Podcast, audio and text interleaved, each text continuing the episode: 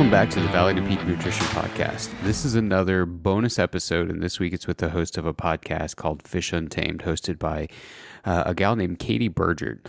The whole mission of Fish Untamed, according to Katie, is to educate, inspire, and entertain folks who are interested in getting into the backcountry for, you guessed it, fishing wild rivers and lakes. The bonus episode is actually from me being a guest on Katie's show. And I don't post this because I'm thoroughly impressed with myself or think that I was, uh, you know, gave really great responses. In fact, I, I, posted because Katie asked some really great questions that haven't come up on other podcasts that I've been a guest on or even really topics that we've dove into on our podcast here. So, my hope is that by posting it, there's a nugget or two that you can take away from it and use it in your own planning or education on nutrition. If you're interested in checking out Katie's podcast, I'll link uh, her podcast in the show notes. You can check out other episodes that she's got. As always, I appreciate you tuning in. And if you enjoyed this episode or other podcasts that we have, please consider leaving us a review and a quick ranking in your podcast platform, as that's tremendously helpful for Valley to Peak in the podcast. So thank you for listening. Uh, if there's a topic that you personally are curious about hearing covered, shoot us a shoot us the the your thoughts or your questions over to info at v2pnutrition.com. Here's a bonus episode with Katie Burgert, Fish Untamed podcast. I would love to get a background on your experience in the outdoors. Like, how how'd you get into it? And I think we'll separately cover how you got into the nutrition side of the outdoors.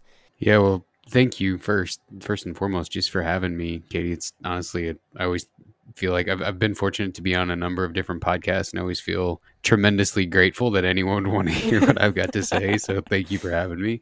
Absolutely. Uh, yeah. So background to the outdoors is, um, pretty unconventional from your normal person. I grew up in the Midwest, uh, in, in, Indiana, southern Indiana, at that, with absolutely no outdoor experience at all. In fact, I, like I remember being in Cub Scouts as a kid. I can I vividly remember two camping trips, um, and I think that that's pretty much where my outdoor experience topped out at.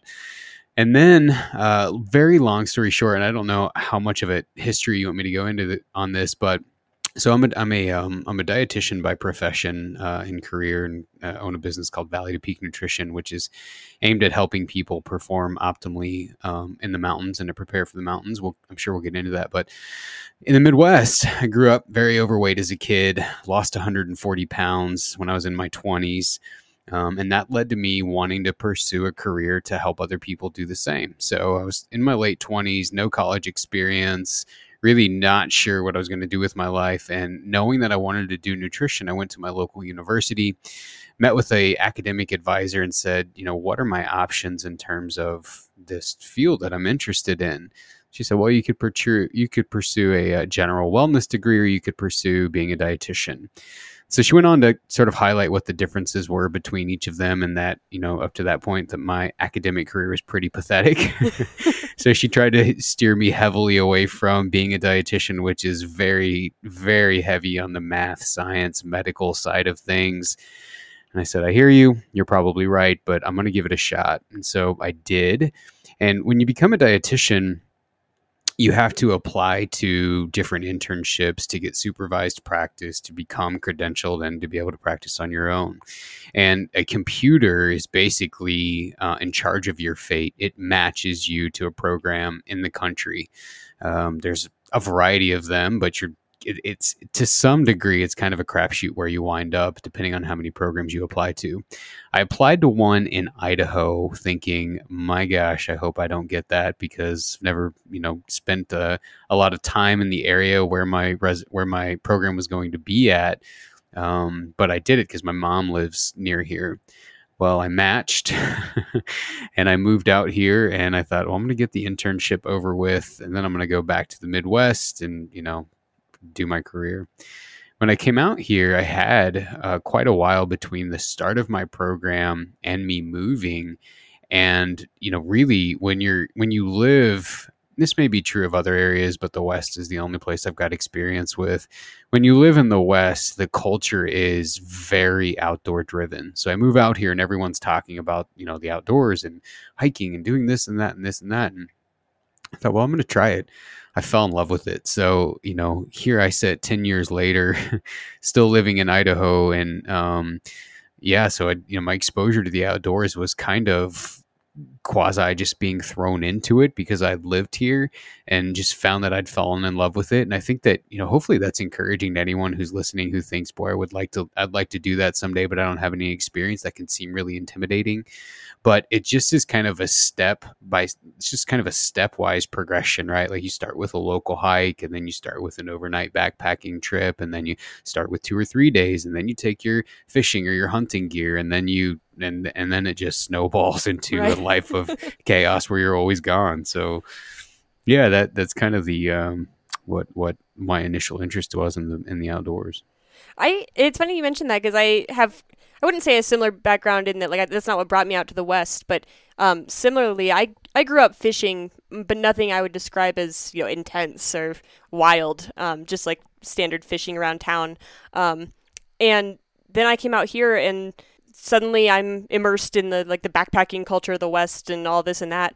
Uh, and that wasn't something I grew up doing. I feel like a lot of people I know are in that same boat that you described, where they're they're now very into the outdoors, but it's not something they really grew up doing with their families back east. It was just something that you get out here and you kind of fall in line with with that's what everyone else is doing, so that's what I'm going to do too.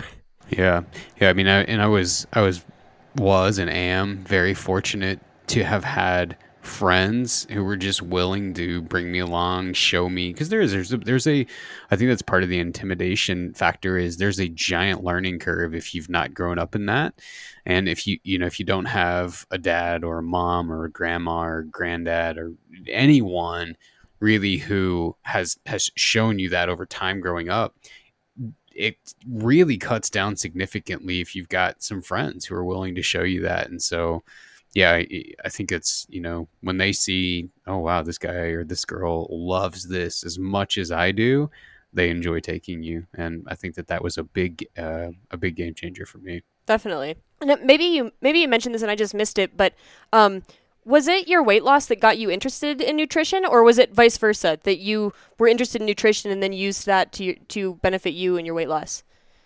It's a really good question. So I had no clue about nutrition when I first began losing weight. And so, you know, my history is such that, like, you know, my parents were separated ever since I was three, and I spent a large majority of time with my mom, who worked full time. My dad was still very, very present in my life. My mom just had custody of me. So naturally, she'd get off work, and most of our dinners were grabbing fast food. And I had a, you know, I had a penchant for anything snacky. I just loved food right? And so when I was 20, when I was in my mid 20s, 23, 24, um, I was 270 pounds. I'm five foot six, so you can probably picture that that wasn't a good weight for me to be at. Woke up one Christmas morning. This was probably my, you know, proverbial aha. Um, we'd opened presents and I had a lot of like just chest discomfort, and I'd already been diagnosed with high blood pressure and you know, it's progressively getting worse and I'm in my early 20s and I thought, well, I've, you know, I've got to do something. So I just started making small changes that seemed really obvious to me, right? Like I would instead of eating a box of pizza, I would eat half a box of pizza and a big salad. Or instead of getting fries when I would go to eat, I would get like a chili and maybe a chicken sandwich, but only eat one of the bun rather than two. I'd get water instead of soda. So I started making these small changes, and and this is probably. I'm, I'm a very, very analytical person by nature, which benefits me really well in my job, benefits me really poor on my pocketbook when it comes to gear. and um, but it really benefited me well here because I really, really wanted to know. Well, that's great. I mean, I understand that losing a piece of bread or not eating an entire box of pizza or not drinking a soda is going to help a person lose weight. I get that that is quote unquote healthier, but I really want to know why. Like what's what is happening inside of me that makes that a better option and leads to weight loss. And that uh, you know, at that time I'd been dating a girl for a very long time. She'd just graduated nursing school. I just spent an extensive amount of time in in Bible college, but was really just trying to figure out like what I wanted to do. Um, and so I, I was thinking about going back to school, had a couple of options on the table, one of them being graphic art, the other one being a physical education, a high school physical education teacher. And I went into the, the, the guidance counselor's office and said, you know, what exists for nutrition because I'd started to see some weight loss at that point. You know, I'd already lost a large majority of my weight by the time I was going to go back to school. So it was that process of my own journey and really wanting to understand it and help other people that led me back to school as opposed to vice versa where I'd went to school, learned about nutrition and then applied that. Well, that's awesome that you like made that change without even having the um, the more formal education at that point. Because, like you said, you you're making what you described as like obvious changes, which you know I know we're going to get into probably a lot more of the science and the actual uh, like analytical stuff, like you called it um, today. But at the end of the day, I think a lot of people they, they kind of have a hunch on like what is good for them and what's not, um, and they might not be getting down to the the nitty gritty numbers, but you know it's not it's not rocket science to know that uh, you know real whole foods that were grown from the earth are better for you than something that's been uh, you know ultra processed and put in a box by people. Um, and I think I think maybe it's easy to forget that a lot of the changes that you could make in your life to to get healthier um, are well within your control and probably within your knowledge like as it is um, without having to get overwhelmed by the the details is that kind of an accurate statement yeah, I think it is an accurate statement. I mean, so in one hand, I was sort of as at an advantage because this was this was maybe almost 15 years ago, right? Like before we before the I mean the internet was already a thing, but people kind of used it sporadically. It wasn't really available on the phone. Like you couldn't just be glued to it all the time. So in a lot of ways, I didn't have as much information being pushed at me that people now are getting pushed at them, right? Like, so I couldn't, I just had to, I had to rely on obvious choices as opposed to, I mean, there are so many things that are out there now. The number, I would say, the number one thing that people who apply to our program say they struggle with is there is so much information. I've got no idea what to go in. Like, I'm willing to invest the work, but I also want it to be efficient of my time so I, I don't even know what to do you know so it's clarity on on what the right option even is but to your point yes you know small changes can lead to a pretty dramatic change if consistently done over time so i think it depends on you know how in the weeds someone wants to get if someone simply is wanting to make small changes and they're not in a hurry they're willing to be patient changing a few small things done consistently over time will get them there. Like one of the phrases that we use all of the time in in our program is master the basics and do them with relentless consistency. That is going to get you so much farther than trying to jump on any type of a fad train purchase. I mean, if any program is encouraging you to purchase something, some sort of additional supplementary something or another, that supplementary something or another is doing nothing for you by way of progress. There's something else that would be working just by making simple changes.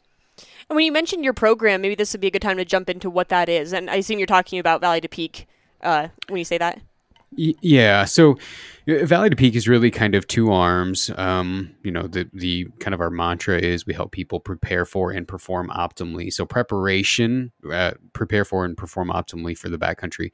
Preparation is kind of a, a, a, a the average person tends to spend between four and six months in the program, and in that we're tailoring a process for them, right? Like so, we begin by looking at well, what are you already doing? And when I can sit down with someone, everything's one on one, like they work directly with me. It's no, no, one's on any sort of a cookie cutter, here you go, here's some papers, good luck to you type of a thing. We sit down with each other, and I want to know what you're already doing and what basic changes can we make based on that. And so I'll tell people the less that this looks like a complete overhaul from what you're already doing, the more on track we are to the right thing. Because if I give you something that is a complete you know, life altering nutrition plan that has you eating your special foods at night while your kids and wife eat macaroni and cheese and fish sticks, you're probably not going to be able to do this long term. And consistency over time is what's going to lead to results no matter what you follow. Right. And so the the more that we can build something that fits you as opposed to trying to shove you into a program, the more on track we are we're, we're, we're, going to be i like I, I like to think of it as as boots right like anyone including your listeners who's been in the mountains, you could say, okay, well here here's my boots. They're size 13. They're really old. There's not even a sole on this one. You should be fine. It, you know, it's a boot, right? It'll get you up the mountain. Anyone who has spent any time in the mountains knows no. Not only is a boot not a boot, but there are specificities within each boot that you really got to find something that fits you to be comfortable, that doesn't cause hot spots, that doesn't blister, etc. So nutrition's a lot of the same way. You can shove anyone inside of a program, but it's not going to fit well. The best way to do it is to take a person, figure out what their needs are, tailor that program for them.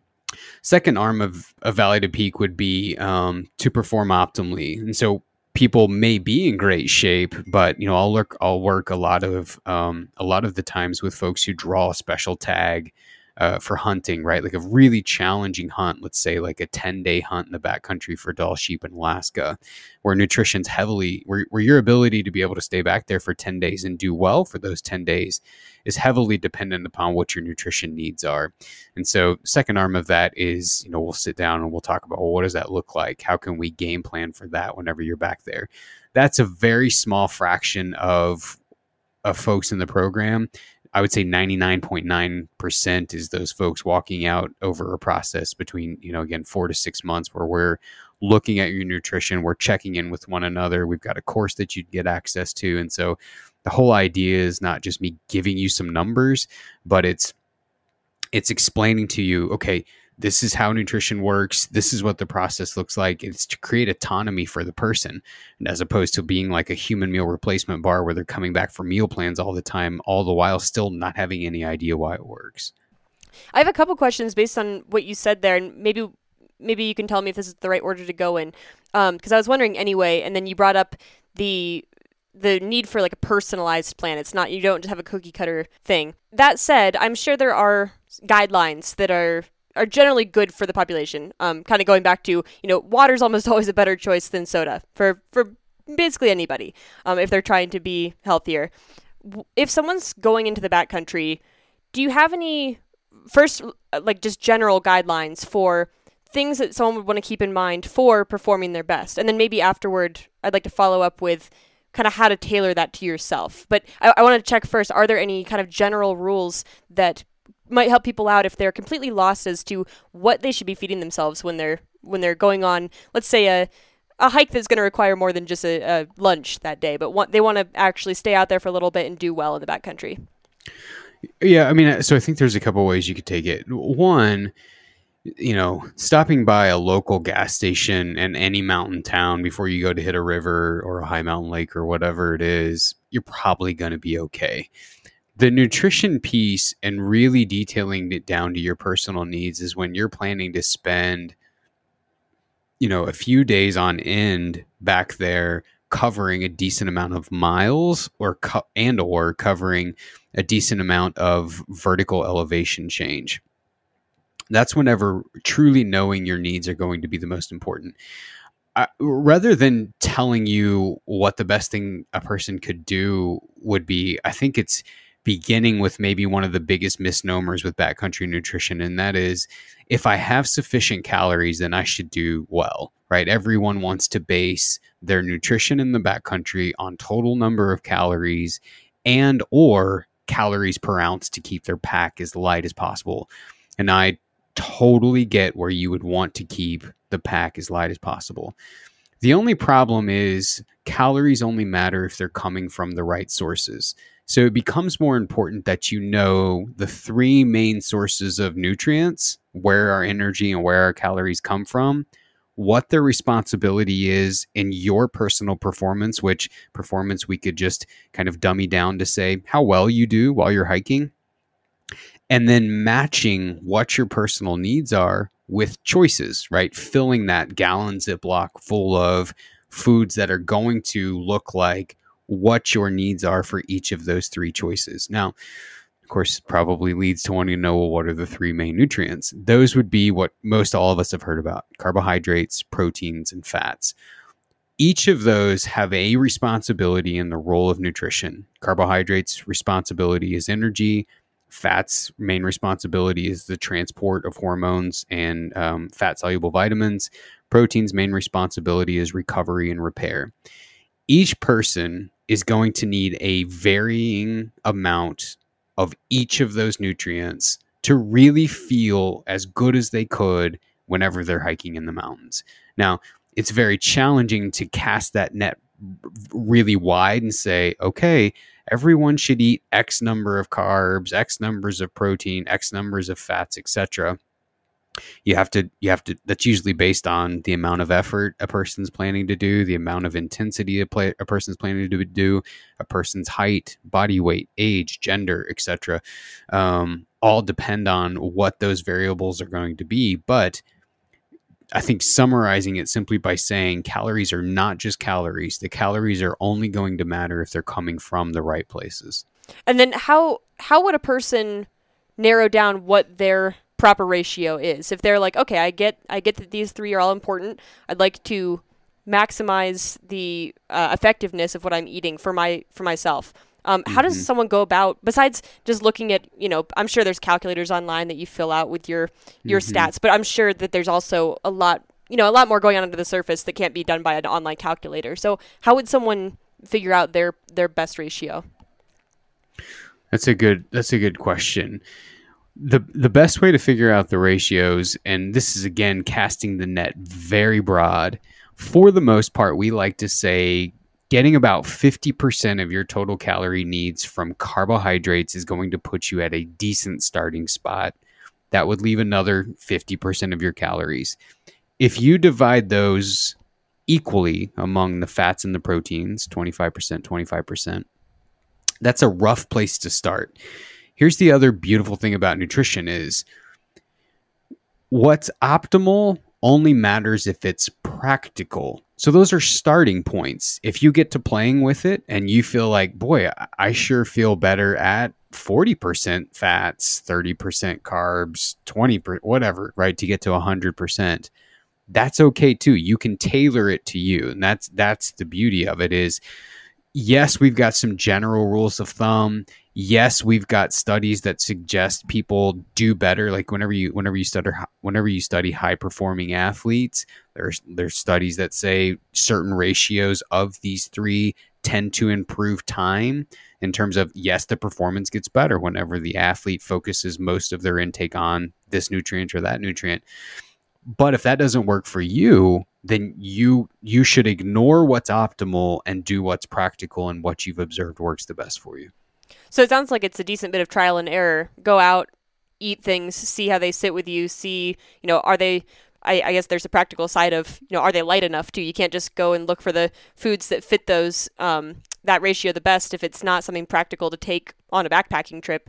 Um, and then just, I assume, try it out over over the course of multiple trips and see which ones work well and which ones don't. Yes, I, I think so. But you have to you have to remember too that you're everyone's always going to be weighing what's more important to them, right? So if you, like for me, for example, I would rather carry more weight in food and know that I've got everything that I need to take on whatever challenge is coming at me, as opposed to skimping on that, potentially hitting a wall and carrying a lighter pack, right? And then some other people are going to say, well, I'd rather have a lighter pack and risk hitting the wall, you know, the wall of energy uh, whenever you're doing a tough climb or whatever. So there is some practicality, but there's also preference, right? Prime example of this is uh, there's a group of about 23 of us that just got back from Alaska taking on a, a, a very challenging hike. Were you on the dead hike? I was. okay. I was. So, um, you know, we we all went into this anticipating some pretty um, pretty ambitious goals in terms of total mileage, total vertical elevation change. Bar none, the heaviest thing in our pack was food, right? I mean, most of us were sitting at over three pounds per day because what we were trying to take on required that much. Could you have skimped?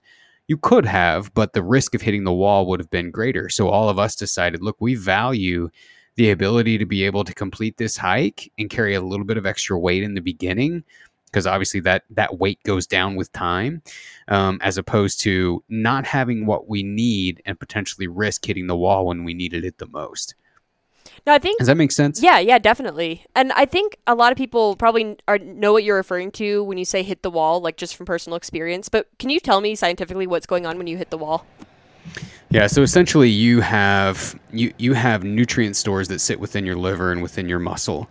Those are limited, right? And so when when when you when you exhaust those stores and you aren't being um, you aren't being the word that comes to mind is prophylactic, but that's a very that's a very sterile term. you're not being um, you're not intentionally trying to prevent that because let me back up.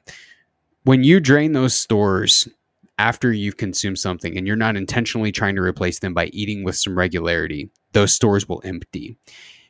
So the, the what ends up happening is you literally do not have any fuel left to keep going. So you hit the quote unquote wall. You literally feel like you've got no energy. You bonk. There's a lot of terms associated this, particularly once a person gets deep into a long distance race or they're trying to go up a big vertical ascent and they just don't have it in them anymore. Now, folks listening and you know even even the community at large will say things like oh well this is why you should consume more fat as fuel because fat has inexhaustible amounts of energy stores. Obviously we store more energy as stored fat as opposed to anything else. That's okay. Fat can work as fuel but particularly whenever you're taking on something really challenging like a vertical ascent, the body prefers carbohydrate as fuel. In fact, muscles contract almost three times faster when powered by carbohydrate as opposed to other nutrients. So it becomes again a delicate balance of what's optimal versus what's practical. We know that whenever exertion exceeds about as 85%, which, you know, whenever you think about, oh, this is all that I can do, I'm, I'm working as hard as I possibly could when you're 75 85% of the way towards that the body's almost 100% reliant on carbohydrate. Beyond that it's always a mix. There's a portion of fat being given at lower energy outputs. There's a portion of carbohydrates and they're always a dynamic fuel. It's very you know it's always relying on varying degrees among the two. But as that exertion gets higher and as that um, trip extends longer it relies more on carbohydrate so that the need to replace those stores often is a key to avoiding hitting that wall. And I assume the the the, goal is to not hit that wall by continuing to feel yourself along the way. But I've also experienced where I hit the wall and you know I I feel like I've got nothing else to give and I just I'm hangry and then I eat something as small as like a granola bar and I feel like I have this like second burst of energy. What is that? Is that real or is that in my head that it doesn't take a lot to kind of keep that going and get yourself back out of that hole? No, it's not. It's not in your head at all, right? So the the the other the other value of consuming carbohydrate is when you do that, you're there, there's two parts, right? Like so, there's there's carbohydrate stored in your muscle, and there's carbohydrate stored in your liver. When you when when the carbohydrate stored in your muscle, that carbohydrate is responsible for firing that muscle right? So if you if you think about your your your legs for example once that's consumed there's no energy left there. But if you continue to consume carbohydrate those stores fill back up. You're able to still have energy to keep hiking. The other thing that's really important is as you break down carbohydrate it delivers fuel to your brain. So if you feel like you come out of that fog after consuming some carbohydrate, it's because now the now the, the brain is finally getting some fuel to it. People will be listening and say well your body can get brain fuel from fats. It can but there's always a requisite amount of consumed carbohydrate that the brain is needing to continue to perform in a way that you can keep mentally engaged. So no it's not made up or it's not in your head and and that's the other piece of nutrition right? Like so there's one thing it's one thing to know your totals how many calories carbohydrates proteins and fats do i need to really take on what i'm doing. The other thing is frequency making sure that you're eating enough you know often enough throughout the course of the day to where you're never hitting the wall to where you're making sure those tanks are always getting filled back up. Because that's the other deal like we're all guilty of this we're in the backcountry there's some sort of place we are trying to get to, right? Whether it's a glassing knob if you're hunting, or whether it's a high mountain lake if you're trying to fish, whether it's a saddle before dark, whatever. There's always somewhere you're trying to get. So none of us ever want to stop to eat. The problem is, is if that if if those if those stores drain, getting them to fill back up and get energy is going to require you to rest, right? So you you will be made to rest if you aren't intentional right. about it in the beginning and it would be better at least every potentially 2 hours to stop, get something and keep going. And again, we're talking about we're talking about if this is really a pretty high effort type of an endeavor. If you're you know, two miles from the car or two miles from the truck, walking along a trail that's relatively flat next to a river, this might not be applicable to you, right? Like you don't necessarily need to sit down and pound a bunch of Gatorade for something like that. It's a 20 minute stroll essentially. But if you're trying to take on something that's a little bit deeper, a little bit further, a little more in, uh, requiring a little more effort, a little higher elevation, etc., that's when really having a detailed plan can make a dramatic difference in how well you do. Now, what's the difference between let's let's say you've got the same the same amount and type of food, but you've got it divided into three big meals versus snacking once an hour every hour. Uh, is there what's the difference between that? Like if I wake up and have a huge breakfast and then say, okay, I'm not going to eat again until lunch, but I'm going to eat the same amount of food um, that I would if I were eating my breakfast, you know, over the course of the morning. Uh, is there a difference there between eating it all at once or spreading it out into smaller sections? No, it's largely going to it's largely going to depend on what you're doing. If the intensity is high, our bodies can metabolize as many as one to one and a half grams of carbohydrate every minute, which means your breakfast could be gone after 60 minutes. If the intensity is really low, your breakfast could potentially last you until noon. So it's going to depend on the intensity. Now, if if we're talking about a high intensity endeavor, then yes, it matters a lot. And the reason it matters is because those fuel stores, even though the breakfast may have been big, are potentially gone after two hours, right? You're you're consuming them and, and potentially using them up immediately. If the effort's low, they're going to stay around um, a little while longer. The other thing, and this is this is kind of where it gets a bit more nitty gritty, and goes back to our conversation earlier where we were talking about, okay, can people just do the basics and get anywhere? Yes, they can, but for the analytical people like me, the little things may make a difference, and one of those would be we know that distribution, small small amounts of uh, meal distribution, small amounts of nutrition trickled over the course of the day, as opposed to big amounts with nothing, big amounts with nothing, big amounts with nothing.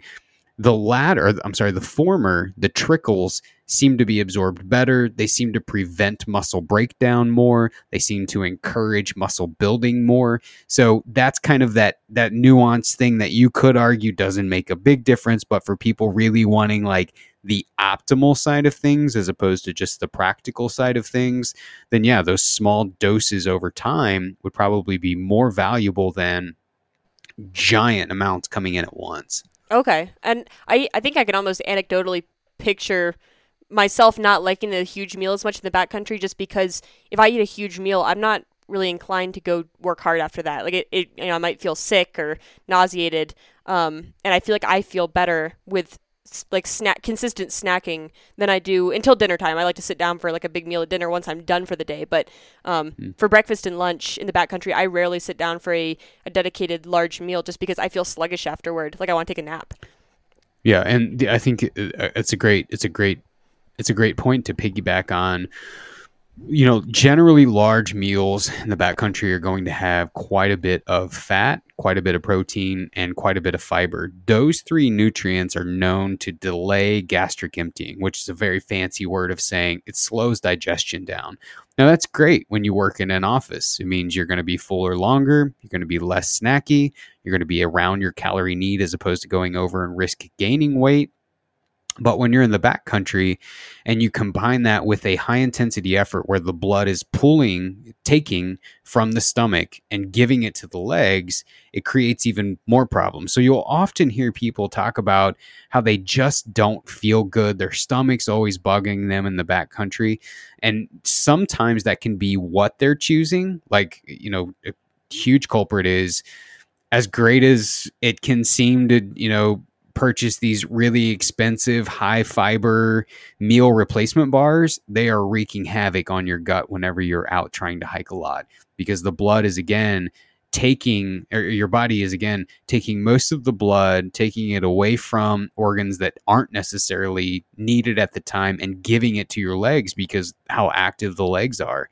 Plus you've got your you know your pack on which tends to have a hip belt. That hip belt tends to be snug so you're cutting off more.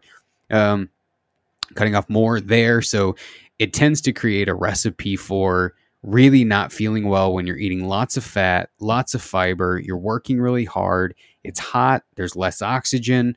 All of these things can really wreak havoc on digestion, which is why, yeah, you could argue the option for smaller meals trickled over time, lower in fat, lower in fiber, lower in protein, would sit better with someone than the alternative option.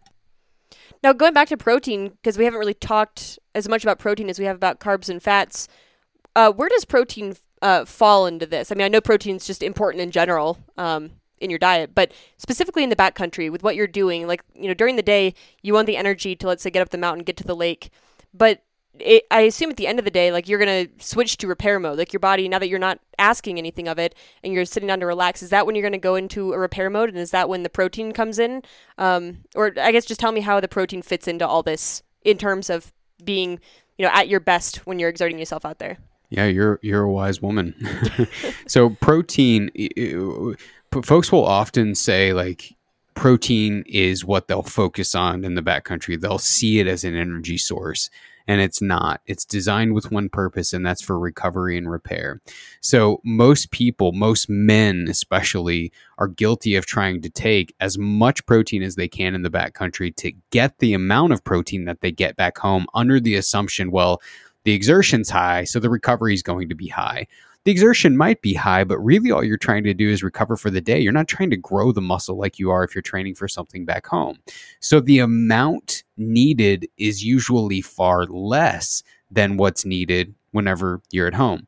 So what I'll typically do and this is going to loop in your question about trickling nutrition over time what I'll typically suggest is that someone gets some protein at breakfast, some protein at lunch, and some protein at dinner. And the idea is, is that it takes about the amount of time between each of those meals to fully digest the protein and absorb it. Meaning you don't necessarily need large amounts in between those meals. If you're getting a good dose at each of those, you're getting plenty of protein that goes into the protein pool, P O O L, that allows the body to re- to, to take from that pool, that POOL, and apply it to the muscles in recovery. So, yes, making sure that your dinner, your evening meal, has a good dose of protein in it is a, is a wise option. The other thing that's important to remember is at that evening meal, you also want to make sure that there's good amount of carbohydrate. We call carbohydrate the protein sparing nutrient if there's adequate carbohydrate, it gives the body the permission to take all of that protein and allow the muscle to recover and repair. If there's inadequate carbohydrate, the body can take that consumed protein, create energy out of it, thereby not allowing it to go to the muscle for recovery and repair. So it's important to remember that none of these things are singular, right? Like they all work in tandem together, which is why you can't say, okay, well, I'm only going to focus on this or I'm only going to focus on this. The body just simply doesn't work that way. It works t- in tandem, and all of them port, all of the pieces working together are, are what really make a good nutrition plan. Okay. You've you've mentioned a couple things like this. This is generally good for a dinner. Let's say this is generally good for a breakfast, um, and keeping in mind that you know everyone's different. Everyone's going to have their own personal needs do you have any um, kind of overall recommendations for like what would what would be a good example of a breakfast, a lunch, and a dinner, and maybe some snacking options that generally do well for people in the backcountry that'll give them um, the energy they need during the day while not you know making their muscles just break down overnight? Yeah, I mean, so first I will say, like, you, I, I, can give some general recommendations. In fact, I'll just kind of tell you what I did for the death hike. Um, but what's what's most important to remember is you have to take stuff that you like. Right. if you you know your, your your nutrition profile on on an Excel sheet can look great, but if you get back there and you don't want to eat it, it is not going to do anything for you. That's an important that's an important thing to remember. For for breakfast, I tend to just for the sake of simplicity like something like oatmeal with some dried fruit and some protein powder in it because again like protein is hard to get so even though you don't need a ton of it you need some of it one of the easiest ways to get it in is just to throw some powder in a bowl of oatmeal right? So i'll typically do like an oatmeal in the morning with um, with some protein and then I buy these little individual packets of honey. So you've got good doses of carbohydrate, you've got good doses of protein, you've got a little bit of fat in there but not so much that it's going to delay the digestion and cause you to have some problems. Lunch can vary as well for the uh, for the death hike. Like I love I get burnt out on tortillas. That's like a backcountry staple for a lot of people. So I took I bought a bunch of bagels. These were I think like cinnamon raisin bagels for anyone curious and I took them. So this will give you an insight to my life. I knew they needed to be flat so I could save some space in my pack, right? And I told my wife, I'm going to buy them, I'm going to put them in a Ziploc, and I'm going to run them over with the truck.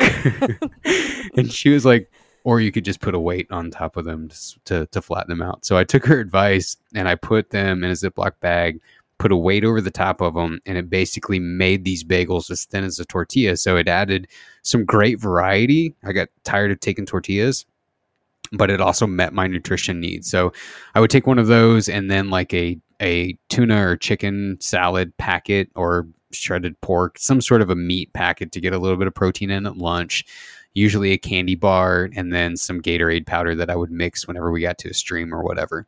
For dinner, um, I we dehydrate all of our own meals. So like one night I had dehydrated spaghetti with um, meat. One night I had dehydrated elk chili, and one night I forget what I had for the other night. So again, I'm always focusing on making sure those three boxes are checked. Is there some carbohydrate? Is there some fat? Is there some protein? Those are what I focus on for the three main meals. In between those meals, I'm always aiming to get a, you know, a high carb snack in every two hours at the very least. So sometimes I'll make my own granola bars. I love PB and J's, but you'll get like a day out of those before they go south. So what I started doing, what I did on this this trip in particular was I bought a bunch of Uncrustables, just the pre-packaged PB and J's. Those lasted a little bit um, longer than um, whenever I would make them at home. Uh, what else did I take? I took a bunch of gummy bears, especially for the ascents. I took a bunch of electrolyte powder. Again, both of those focused on just a high carbohydrate intake. I took um, some trail mix that had chocolate covered espresso beans, M and M's, nuts, and a bunch of dried fruit in it. I took a bag of Golden Grahams with dehydrated bananas. I took um, what else was in there? Pop Tarts. I took a bag of Pop Tarts for each day. And so I'm just basically what I did is I'm laying out how many hours do we anticipate moving? How many snacks do I need every two hours aside from the main meals? And then I'm planning out those along the day. And so I'm basically trying to remind myself every couple of hours to stop and get something in. So this is really interesting listening to your snack options because you know, I, I think most people that recreate in the backcountry, you know, they're used to take grabbing something like a Snickers bar or whatever. Um, and listening to a dietitian talk about like oh, I take Pop Tarts, I take gummy bears, I take this and that, like things that people would not consider to be like healthy snacks. You know, if you're just sitting at home, um, snacking on a Pop Tart and some Golden Grahams and an Uncrustable is probably not like the ideal. Uh, you're trying to be healthy in your office snack. Um, how how does that translate to the backcountry? Like, is are you just like no longer concerned about things like that because you're moving so much and burning so much energy? Like why are these snacks um, what's what's recommended when you're out there working hard? That's a that is an excellent question. So i will preface this by saying i eat none of that when i'm at home. Right and i feel like most of us don't. Yeah like this is not a normal day-to-day intake you know, so obviously this is my job. My estimated energy needs, and I'm a small guy. Like I weigh like 145. I'm five foot six. My estimated energy needs for that hike alone were probably somewhere around 5,500 to 6,000 calories. If I were going to purchase a bunch of quote unquote quality food, there would be so much food that I would have to eat. The volume would go up so much. I would never meet the energy demand, right? For starters. So you know, you may remember a story people might be familiar with was Michael Phelps a few years ago, whenever he was uh, swimming in the Olympics, like stories of him coming out eating whole pizzas and just all of this, what looked like quote unquote garbage food. But he literally could have not performed the amount of effort he was doing without eating that because he needed the calories. So I think that that's that's number one, right? When the calorie demand is that high, there's really only one way to eat it and you do have to sort of shift your focus towards some of those those foods. Now you could make it you could do all those things but here's here's a reality that's an unpopular truth and again this is not my um, this is not my subjective opinion. This is literally objective data. This is science. This is how it works. The body recognizes carbs proteins fats and that's where we get our calories from. It is not looking at it and saying mm, that looks like a Snickers. We're putting that straight on the thighs. It simply recognizes do you need this energy or don't you? And if you do, it's going to give you the energy to do what you're asking it to do. If you don't, that's where it starts becoming a problem with our weight and with chronic disease. So, the other the other this is a wayside trail. The other problem with that is when you with those foods is if you're eating them when you don't necessarily need them, they taste delicious. They're hard to stop at a single portion size. So we tend to over consume them. And that's what leads to a lot of the problems. When you're in the backcountry, the need is so high, the body's processing it like fuel, literally burning it as soon as it comes in or as fast as it can come in, that it's got, it has no time to be shifted towards fat deposits. It's got no it, the, the the energy need is so far above what's coming in that it it literally can't cause a lot of the problems that we associate with obesity. Now, if you were going to be on the trail for two years at a time, then yes, potentially causes a problem because you're missing vitamins and minerals, right? I'm not, I'm a dietitian. I know that there's no vitamins and minerals in an uncrustable, right. but I'm on the trail for three days, right? The rest of my diet is made up of nutrient dense, single ingredient, whole foods 99.999% of the time. I still have pizza with my family. I still have donuts with my son from time to time, but most of the time, it's these other foods. Because I know that my diet is largely comprised of that, and very rarely is it comprised of what was in that gallon Ziploc bag, I'm not even remotely concerned about long term health implications. In fact, like there's been some research, and there's a um, post I did probably, gosh, I bet it's been two years ago now, on a, a study where they measured inflammatory markers in people who consumed certain types of sugar, high fructose corn syrup being one of them. They showed no no no no markers of inflammation if the calories were equated for. It's the excess that gets us, right? So like the the what we always the the term that we always use is it's there's nothing good and bad. It's always the dose that makes the poison right? And so we go back to the reference I made earlier within the program about people eating mac and cheese and fish sticks. In reality, you could lose weight eating macaroni and fish sticks if you were able to control the portions. Now, your portion sizes of macaroni and fish sticks are going to be very, very, very, very small compared to nutrient dense foods in order to stay within your calorie limits and not put on weight and prevent chronic disease. But it's possible. So, you know th- this this topic is a really really really deep topic in terms of kind of what we see in the country right now in terms of excess intake very little movement overweight etc but it is an entirely different beast in the backcountry because of how great the energy demand is if that makes sense. Yeah definitely. Um I, I mean i have no idea how many calories i burn on an average day of like backpacking but i've fallen into the trap of what you mentioned where you know, I'm eating what I would consider to be junk food, uh, and that's what I want to eat, and that's what gives, that's what makes, you know, like we talked about earlier, the hanger go away and makes me feel good again. Um, but I think I have gotten stuck in that trap of thinking, oh no, I'm not getting any nutrients over the course of these three days. But basically, what you're saying is that those three days are not going to are not going to ruin you in terms of the vitamin and mineral intake if you're eating properly the rest of the time. No, they're not. I mean, not only are they not going to ruin you at all, but the, the other unpopular truth, and again, like as a dietitian, it's it's really important to me that I remain very objective, right? Like I'm not giving my opinion. I have to literally literally look how does look at how does this work and then give information based off of that. Nobody cares about my opinion. They want to know well, how does this really work.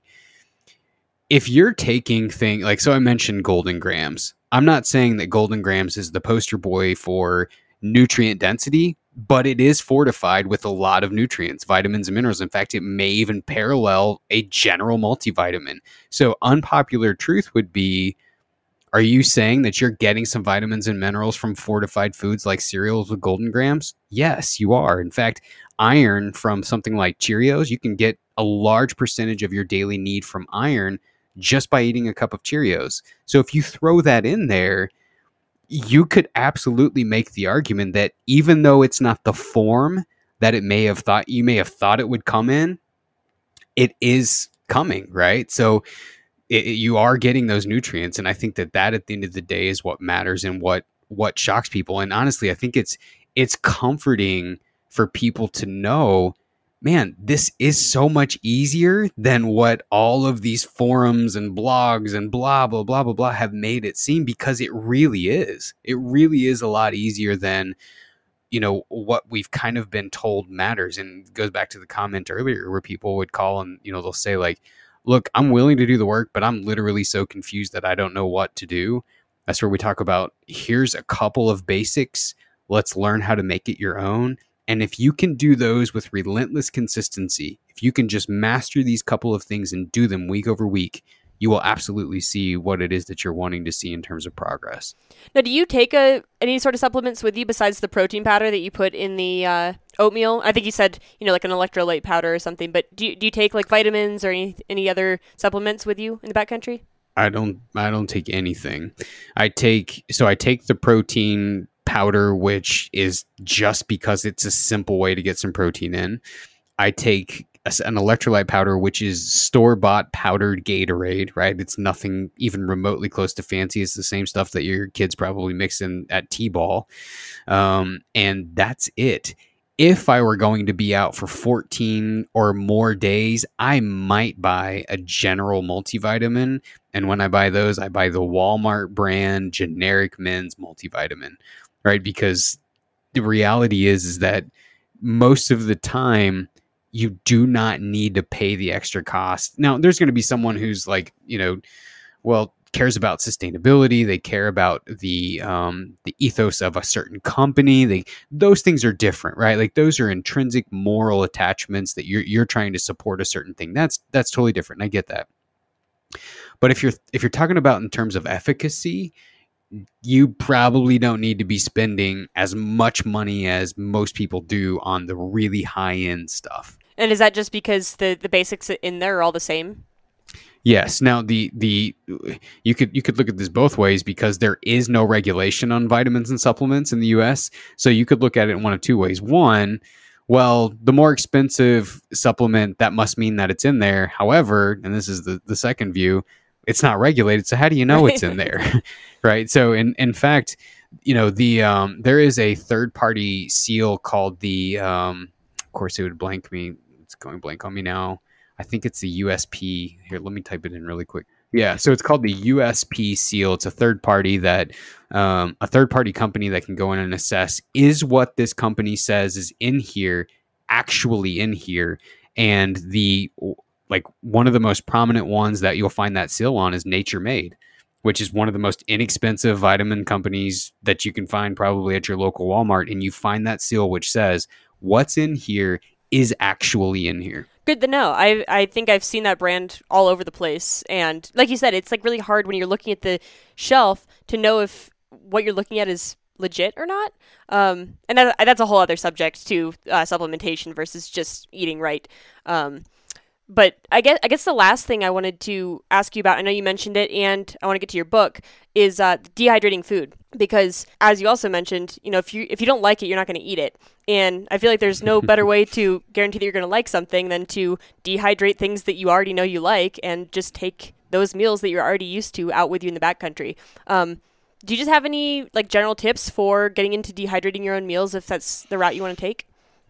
Yeah, it's it's a very bad tip, but I'm going to give it to you.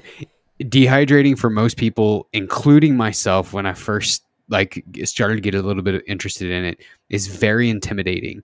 the best tip that I could give you is just to buy a dehydrator and start because you're going to find that it's it's very hard to mess it up and that uh, many questions that you've got about it like is it done? How should i store this? How all of the questions you potentially have you're going to answer by jumping into it the worst thing you're going to lose is some leftovers that's it right like if you and I know another really inexpensive way to get in it is purchase your dehydrator, buy a couple of cans of soup, and start with dehydrating canned soup, right? You're talking about less than a dollar investment if you're worried about, you know, ground beef is expensive right now, right? So if you're worried about ruining an entire batch of chili and you don't want to make the investment to cook that, buy a couple of cans of soup, buy some frozen fruit, buy you know buy some of these less expensive items start with those and that way you can get a good feel for it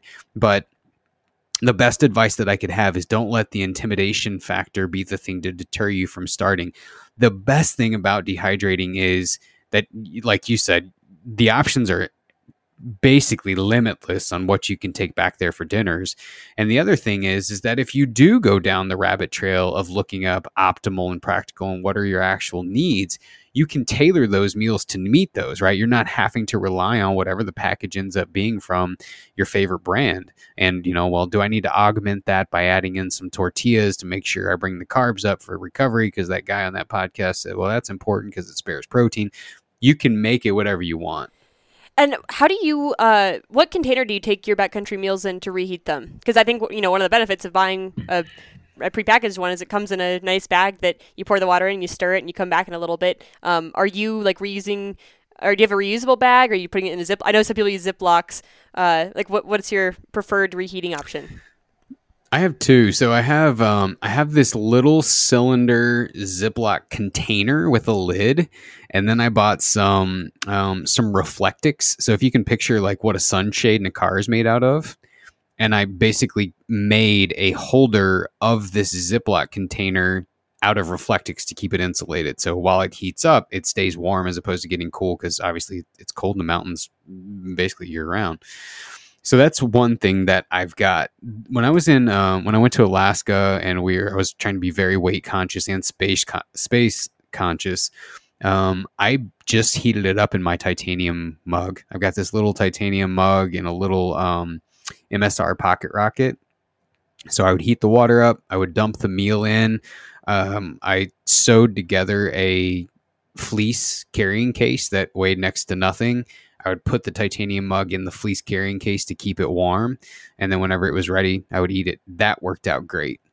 Okay, that's good to know. I think I've heard that um, there are like you can basically buy versions of those bags that the meals come in um, on Amazon, but I haven't tried one, and I I don't know if I've talked to anyone who has tried one, um, so I'm not sure how effective they are. Yeah, you you can, and uh, I think they're extremely effective. For me, you know, kind of being a weight weenie, I'm always trying to think about, okay, you know, does whatever I'm taking have multiple uses? Does it save space, etc.? So, like, I've never purchased one of those, and and I don't even take my little Ziploc cylinder thing um, much into the backcountry because it's just just takes up space without multiple uses. The titanium, the little bitty titanium mug, which is a Toaks I don't know how many milliliters. It's the big one. Uh, Toaks mug takes up very little space, and then the the fleece bag that I sewed together is the carrying case for the mug and the stove and the fuel. Ah, okay. So it's serving multiple purposes. It's not taking up any unused real estate in my backpack and um, it serves an, an, excellent purpose. It keeps it warm, like I said, and you know those those uh, titanium mugs can get super hot, so putting it in that fleece bag while I'm eating it keeps it from like me having to simultaneously juggle it from hand to hand to keep my hands from burning. That sounds really cool. I might have to look into doing that. I I think I'd like to get a dehydrator in the next year or so. Hopefully less, but um, it's it's kind of like the next big purchase on my list. Uh, but the intimidation factor, not of the dehydrating, but of the uh, logistics of getting the meals out there, has kind of been the biggest deterrent to me. Uh, just because I don't feel like with what I use now that I have like a seamless way to take meal the dehydrated meals into the backcountry. So I might have to take that suggestion because that sounds really convenient. What do you use? Well, I just don't dehydrate my own meals. I usually take a dehydrated meal, like in a in a bag that. So you're talking about something to cook, cook Right, in. right. Some people, I mean, I do know some people who dehydrate their own meals who like will keep their Mountain House bag or their Trailtopia bag or whatever, and they'll just use that as many times as possible. Um, I know people, as a matter of fact, the guy that I spent most of the time with in Alaska, we were kind of paired and, you know, and collectively as a group. But the guy that I was in with in Alaska, I know he just does his in a Ziploc bag and he throws it in one of those envelopes like you're talking about on Amazon made out of Reflectix. He likes that a lot. But yeah, the pot for me has been awesome just because it's I just don't like 900 things to fidget Yeah. with when I'm back there. So it's just simple. It's right there. I cook it, I heat the water, I throw it in, put it in the fleece and it's done in, you know, 10 15 minutes at the most. I suppose the closest I've gotten to that is I've got one meal I take um, pretty regularly, but it's not a meal that you pour water and wait. It's a meal that you need to actually actively boil for a couple minutes. Um, and you put the noodles in. And so I use my little kind of coffee cup slash stove pot uh, for that. But the inside, because it's over the flame, which you know, Jetboil doesn't really have a low option. It's either on or it's off. And when it's on, you know, everything just burns to the bottom and it just makes cleaning it a, a big hassle. But I'm wondering if maybe uh, I wouldn't be as bothered by that with a dehydrated meal because it likely wouldn't burn onto the bottom since it's not being actively cooked over the extremely hot flame. Yeah, and that's one thing. Um, like in, in that guide, that was one of the lessons that I learned was I, I think it's easier to dehydrate something that's already been cooked as opposed to relying on you cooking it there, right? Because fuel is a mm-hmm. luxury. I don't want to carry nine cans of fuel because I'm trying to cook Right. pasta every night from scratch. So it just rehydrates so much faster whenever it's already been hydrated once and then you're just adding water to it. So essentially what you're doing is you're turning your stove on for, you know, the 3 minutes that it takes to heat up 2 liters of water or 2 uh, 2 cups of water. You dump your food in, put your wa- you put your lid on and you wait. And it just is so much easier. Like you were talking about, you get done at the end of the day. You don't want to sit there and babysit Right. that and scrape stuff off the bottom. And so just to be able to turn it on, heat the water, throw it in, turn it off, sit and wait. You can go put your tent up or filter water for the next day or whatever. Um, it's just a, it's just awesome. It's a luxury. And that, you know, that little fleece thing that I sewed, which was basically an old sleeve off of an old fleece sweatshirt that I sewed the ends off of and then created a drawstring, a drawstring cord attachment at the top, sewed that in. Um, it worked awesome. I mean, I heated the water, heated it up, stuck it in the sleeve. I bet I did 20 to 30 minutes of camp chores between putting the tent up, getting water, etc. Came back, it was still too hot to eat, so could be an option. And this might be the, the time to bring up your book because I saw you, you mentioned that um, that you have a book about dehydrating. Uh, tell me tell me more. Yeah, so basically I I didn't know anything when I started. I had tons of questions and I basically documented my answers to my questions and put them in a book. So it ended up being, you know, a 97 page guide that really does a couple of things. So one, um, it goes to answer all of those questions. How do you package this? How do you rehydrate it once you're in the field? How do you um, go about dehydrating stuff? What can you dehydrate? What can't you dehydrate? What type of machine should I buy? What are the differences between the machines? Really trying to answer every question that I had in the beginning. In addition to that, there is a section in there on planning your nutrition, right? Like, so it goes through, okay, well, how many calories do I need? How many carbs? How many protein? How much of this stuff do I need so that when I go to break these meals down, I've got a good idea that I'm close to getting what I need.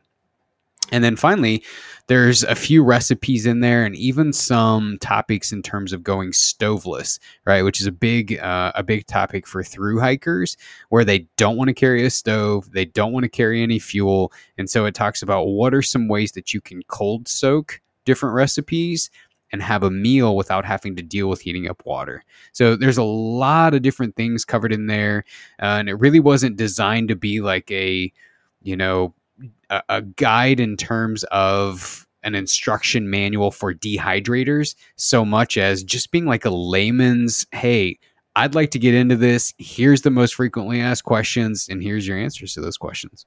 That sounds uh, right up my, my alley for what I need. Just because, like I said, what's what's um, been holding me back from dehydrating is not the actual logistics of making something go from being food to being dehydrated food. I feel like it's easy enough to get a dehydrator, look up how do I dehydrate a banana, and follow a YouTube tutorial on how to do that. Uh, for me, it's been more like the the overall logistics of going from being somebody who eats Snickers bars and pre-existing dehydrated meals or freeze-dried meals to someone who now brings my own meals in the backcountry, like a, a more uh, holistic view of it, I guess. Which it sounds like this is more geared toward what I would need. Yeah, I just emailed it to you, so now you got it. Oh, perfect. what's what's it called, and where can people get it? Yeah, so it's just called the uh, it's called the backcountry dehydrating guide, nutrition guide. You can get it on the website. So the website is v2pnutrition.com. Uh, it's 10 bucks. Um, so, you know, kind of what my main goal was to was to help anyone who either knows a little bit or nothing at all get into dehydrating for less than the cost of a single dehydrated meal. So, yeah, it's 10 bucks on websites, v2pnutrition.com. And whenever you go to the website, there's a little drop down menu that says something like resources. And so the podcast is linked in there, a bunch of free nutrition resources that we've put out over the years. And that guide is in there too. Well, th- thank you. I appreciate you sending that over. And where where else can yeah, sure. people reach you? Uh, you said you had a podcast. Um, go ahead and plug your social media or website or wherever else you want to uh, spread to the masses. Yeah, well, like I said earlier, I'm an analytical person by nature, which means I'm not very creative. so everything is under the same name. The podcast is the Valley to Peak Nutrition Podcast. You can find that on most podcast platforms, and it's uh, it's linked on the website as well. Uh, Instagram and social media is all V2P Nutrition. So the two is the number two. Uh, and again, this just stands for Valley to Peak Nutrition. Uh, email, if you got questions, is info at V2pnutrition.com. And yeah, pretty much anything that you can want to know about is under Valley to Peak Nutrition in some way, shape, or form. It sounds like a, a Google search will get you everything you need. Should, yeah. Well, Kyle, um, I really appreciate you talking to me today. Uh, I'm sure basically everybody who listens to this show is probably, as you said, hit the wall at some point, and um, I'm hoping a lot of these tips will help people prepare a little bit better and um, make their experiences better in the backcountry because I feel like the quickest way to ruin a trip is to not be able to fully participate in it. So um, I just really appreciate you taking the time. Yeah, I appreciate you having me, Katie. Thanks.